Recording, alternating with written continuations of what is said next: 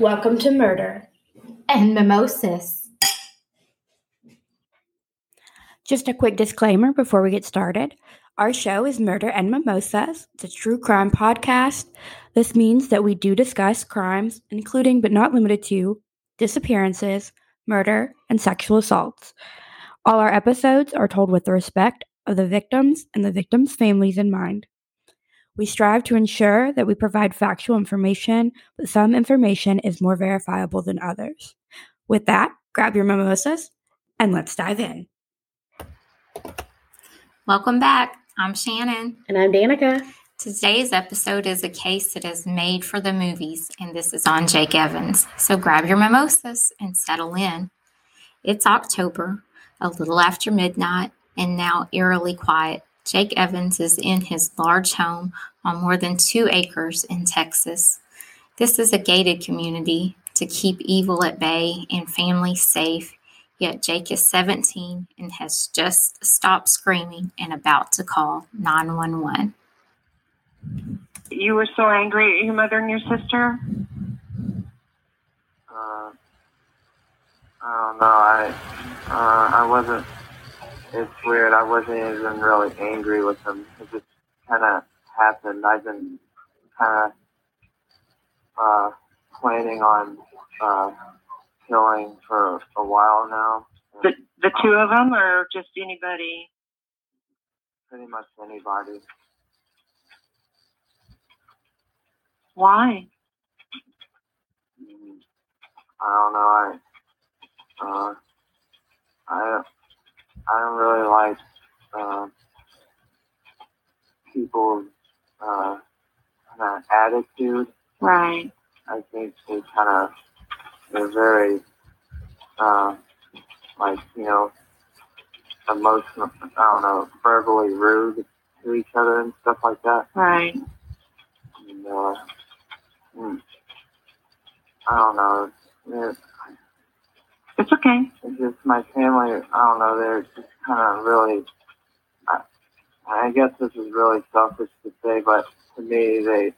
I felt like they were just suffocating me in a way. I don't know. Uh, I, I I can't. Obviously, you know, I'm pretty. Uh, I guess evil, but uh, that's. Uh, whatever. The whole 911 call is about 25 minutes. If you happen to want to listen to all of it, it will be linked in our show notes. So, Jake is one of four children.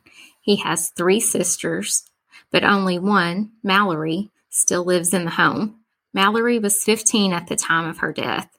This sounded to be a normal day for Jake. He and his sister were homeschooled. His mother had been a teacher and an assistant principal before pulling both Jake and Mallory out of the school system. He had gone to the doctor that day for his allergies and ran errands and grabbed some food with his grandmother who lived across the street that evening. What could possibly have happened in that house for Jake to want to kill his family? He tells the dispatcher he has not really, he wasn't even really mad, and he writes a confession letter. So, Danica, do you want to read the confession letter real quick?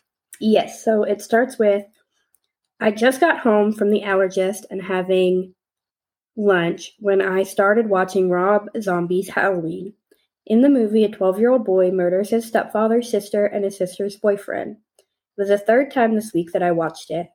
While watching it, I was amazed at how at ease the boy was during the murders and how little remorse he had afterward.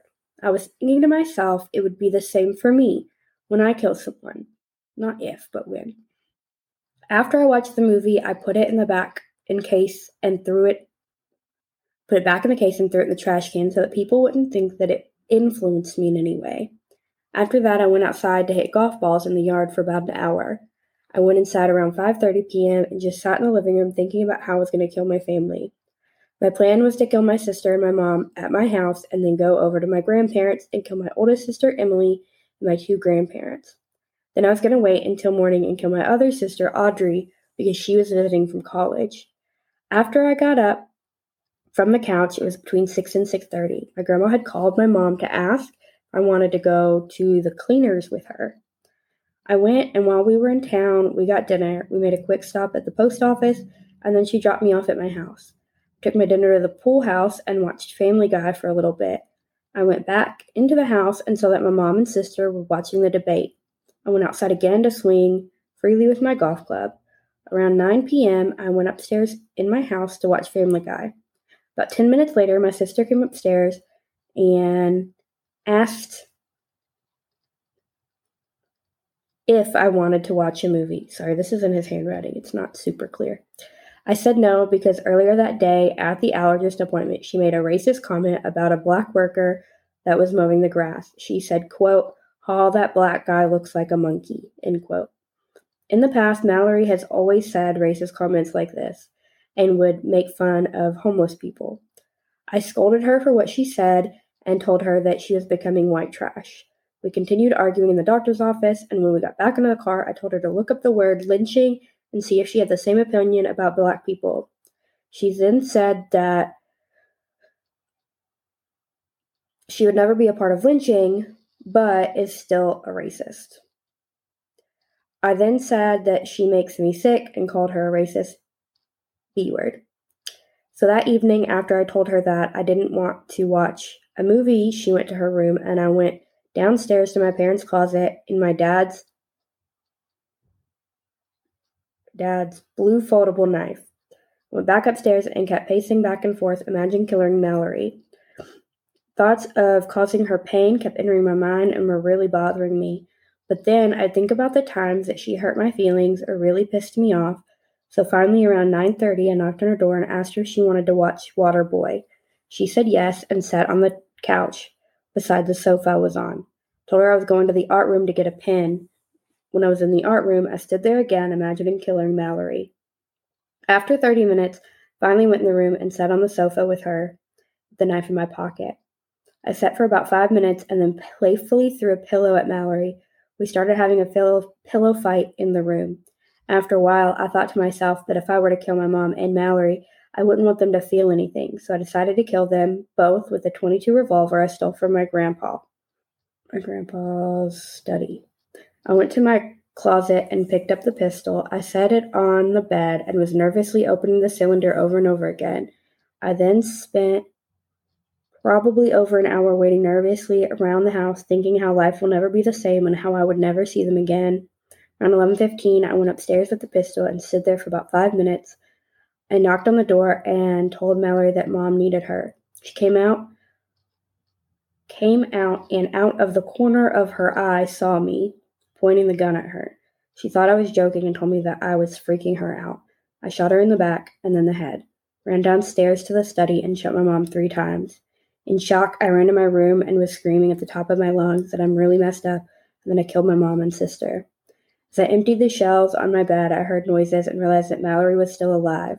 While I loaded the gun back up, I was shouting that I was sorry and then ran as fast as I could to kill her. I then made sure my mom was dead and shot her again in the head.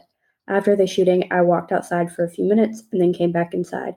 Very shocked and scared, I placed the gun on the counter and walked into the living room to dial 911.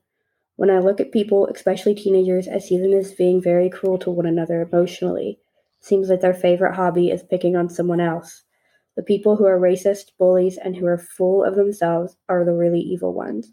And it amazes me because those three qualities are extremely common today. I was very sad because I felt like my own family were becoming the people I hate. I know now though that I that I'm done with killing. It's the most dreadful and terrifying thing I've ever experienced, and what happened last night will haunt me forever. That is the end of his confession. So, as we know, he calls 911 and tells them he has killed his mother and sister. On the phone, he tells the operator that for future reference, he doesn't want to see anyone and he doesn't want visitors after she asks where his dad is. She asks if he wants to harm himself, and he says he definitely doesn't like himself and he is freaked out by guns now. He also tells her he doesn't like how it felt to kill people. The police do eventually arrive, The dispatcher tells him to slowly walk outside with his hands up, and he complies. Jake then writes a four page confession that we just heard. And that October, Jake was ordered to a mental hospital after he found after he was found incompetent to stand trial. So there is some parallel with Michael Myers in Halloween in that scene. So Jake didn't have any mental illnesses that anyone was aware of. He was eventually found competent to stand trial and he was sentenced to 45 years in prison. That is crazy. And I noticed that he talks about in his confession that he watched the movie Halloween three times, but he had yes. thrown it away because he didn't want it to be considered an influence. But he seemed to get the idea. I mean, it seemed to influence him. He seemed yeah. to get the idea from the movie Halloween, which is just crazy to me. It's also weird how everybody has a different view of it. I've never watched Halloween, and like he's talking about how how Michael, Michael Myers just seems so at ease killing his family, and he just thought he could be like that. I've never looked at that and thought, oh, that oh, they look so at ease. No, and it. it's really crazy to me because reading his confession, I mean, this kid is obviously disturbed, but you know, he talks about how evil people are that are racist or bullies or I don't like if you think those people are evil, how is shooting your family not evil, which I guess in his 911 call, he says, I guess I'm evil or whatever. I think um, that was a direct quote. Yeah. I think, I guess I'm evil yes. or whatever. It's, yeah, it's just all of it's weird. You can't even really make sense of this kid. But though I will say, he said that, you know, Michael Myers in the movie killed his family and showed no remorse. And I will say, it does not seem like Jake Evans showed much remorse listening to the 911 call he seems very nonchalant, very cavalier. Like, hey, it's almost like he's ordering a pizza. Like, mm-hmm. um, yeah, I guess I'll have some pepperoni. Yeah, um, I guess I just don't really like people and they're verbally abusive. So I just thought I'd shoot someone. And my mom and sister were just here, you know. So I just thought I'd do that. That is true. He's he does stay for like 25 minutes just rambling. Yeah and it's it's just crazy. And I never could find anywhere why he and his sister were pulled from school since apparently, you know, his mom was in the school district and everything. And I wondered, did he have issues with people or issues at school, maybe being bullied? I don't know. That's just an assumption and I don't know, but I couldn't find anything because it really made me wonder why she quit her job in education and pulled them out. Yeah, because it takes a. I mean, she was a teacher and then she got to an assistant principal. In a lot of school districts, I mean, that takes time to get to an administrative position. So she was likely in the school district for a while. I mean, he's 17. I don't know how long he was homeschooled for, but uh, or his sister. But it's just crazy to think that she would, would pull them out and homeschool them. And so, yeah, I wonder if he had some signs of mental illness or was having a hard time at school. Which I mean, I don't know. I guess his sister probably would have too. Then I don't. I don't know. Unless you know his mom was just trying to make it like he was normal having them both home, or you know, if you're going to be home with one, maybe be, be home, home with, with both. Maybe I don't know. All that speculation. I don't know. I, I really couldn't find it, but it was something that really made me wonder. Yeah, that is really interesting.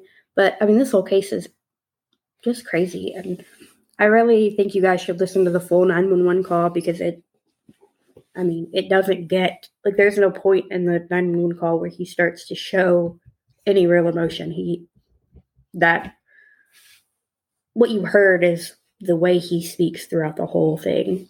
And I want to say the 911 operator was so good and so patient with him.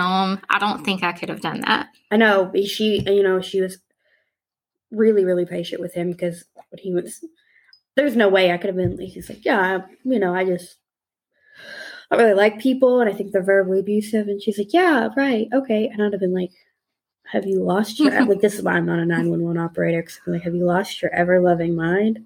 Didn't like, you just kill your family? Yeah. You wackadoodle? Yeah. Um, like, were you mad? He's like, no, I mean, not really. I wasn't really mad at them for. Why'd you shoot him? You know, like that'd be me. This is why I'm not a 911 operator. Uh, kudos to her because she did amazing dealing with Jake Evans in this 911. I can't imagine how you stay that calm and that. No, and she is even upbeat with him and everything and Yeah. assuring him. And I'm just like, oh my gosh, what? But I feel like that's probably more for keeping the police safe too, because she talked him into walking outside and basically surrendering. Where, for all you know, you don't really know what mental state he's in after shooting his family.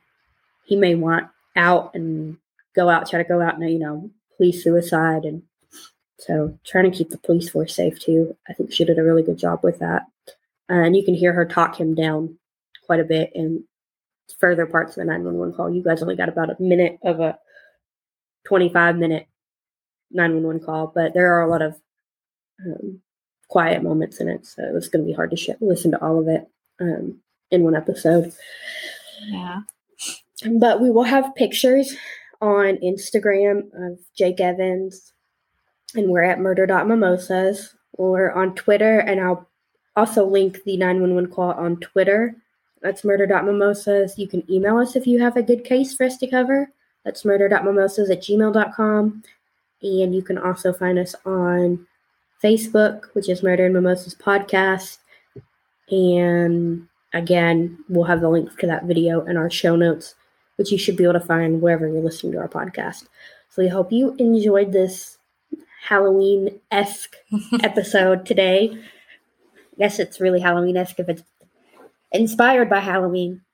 Yes. We hope you are keeping it spooky this season, but not so spooky that you try to reenact the movie Halloween. And take out your family. Yeah, please don't do that. Um, but do enjoy Mimosa on us, and we'll see you soon. Bye.